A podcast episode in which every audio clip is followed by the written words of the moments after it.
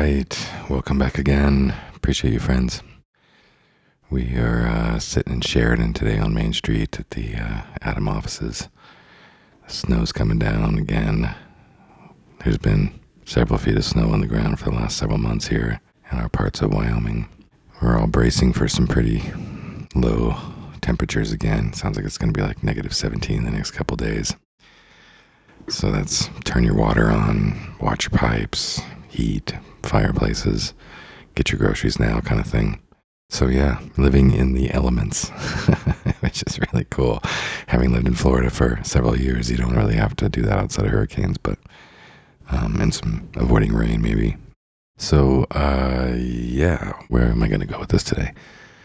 I think you know one thing I didn't mention in the last episode in regards to like personal health and and really what was you know what's continued to help me develop my ability to manage my nervous system is and regulate and regulate my thoughts and regulate my thoughts to the angel on the shoulder versus the devil on the shoulder more frequently changing my belief systems and my whole core perspective on life and on all the fragments that life comes at you with right? You know it's one thing to have like a big aha moment about you know how you see the world so to speak but that's really presented in the beams of sun through the clouds. That is what we live every day. So you know, it's I've had to really kind of recognize that taking more responsibility for my vices, I have kind of a whole lot more life in general to navigate through because I'm more present through most of it and because I've created more of it and because I'm manifesting from a, a much different place. And so,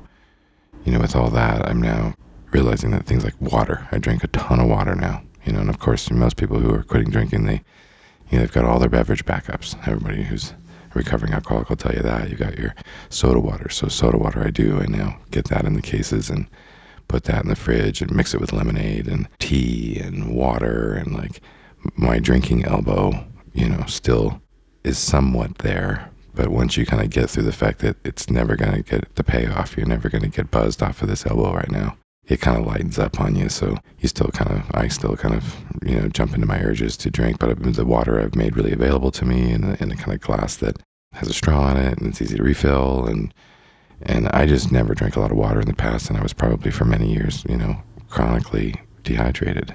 I I've seen posts about it and stuff like that. So it seems rather likely between already my drinking alcohol and the excess that I have in the past and running on stress and you know, busy and not consuming enough non alcoholic beverages during the day other than coffee is not very physically sustainable and it certainly has a toll on your nervous system, as anyone would tell you.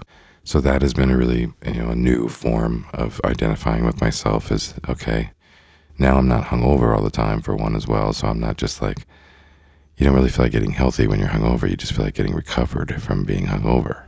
so there's so much time.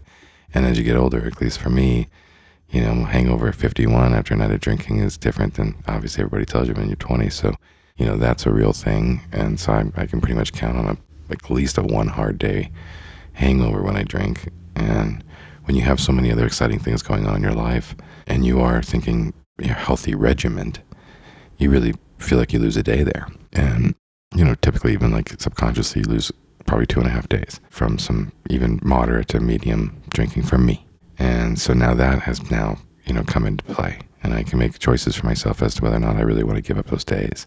And am I kind of quote unquote addicted to the other things that I've got going on in my life, which is how my passion works, you know, in some ways too. So uh, yeah, no, it gets it's a sacrifice. And so I have to choose it wisely without telling myself that I have to say no forever still. So we'll see how that still continues to pan out.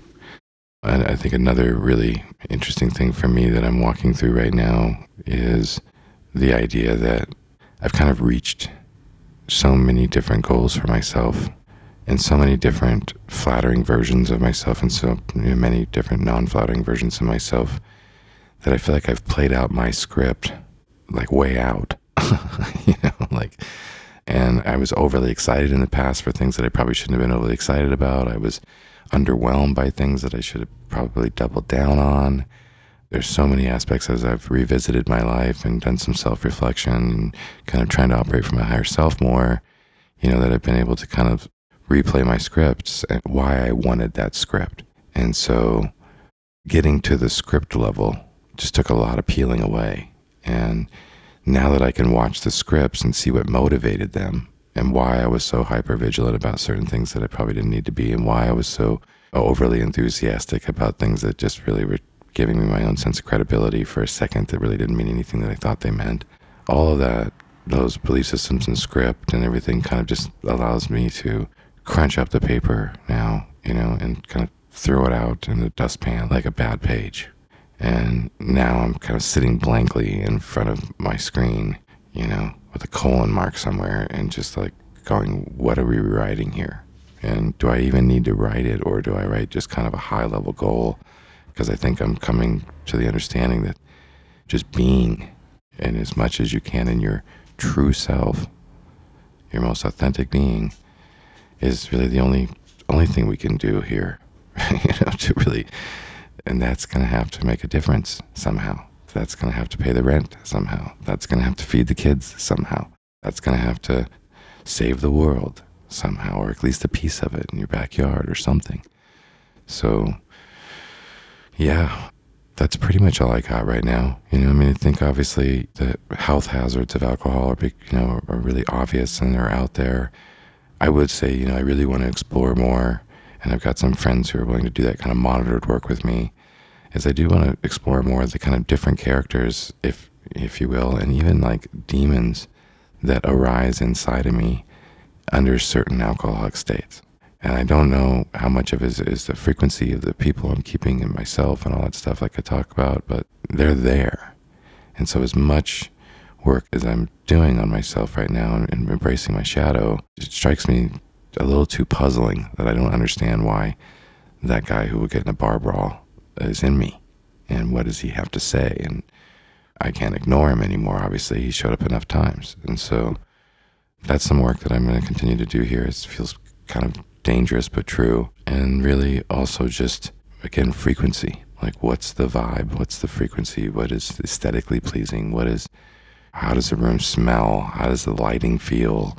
Like that kind of sensorial experience of what I'm walking through my life now as I'm kind of reimagining the script and reimagining the beingness of it is a big part of how I operate.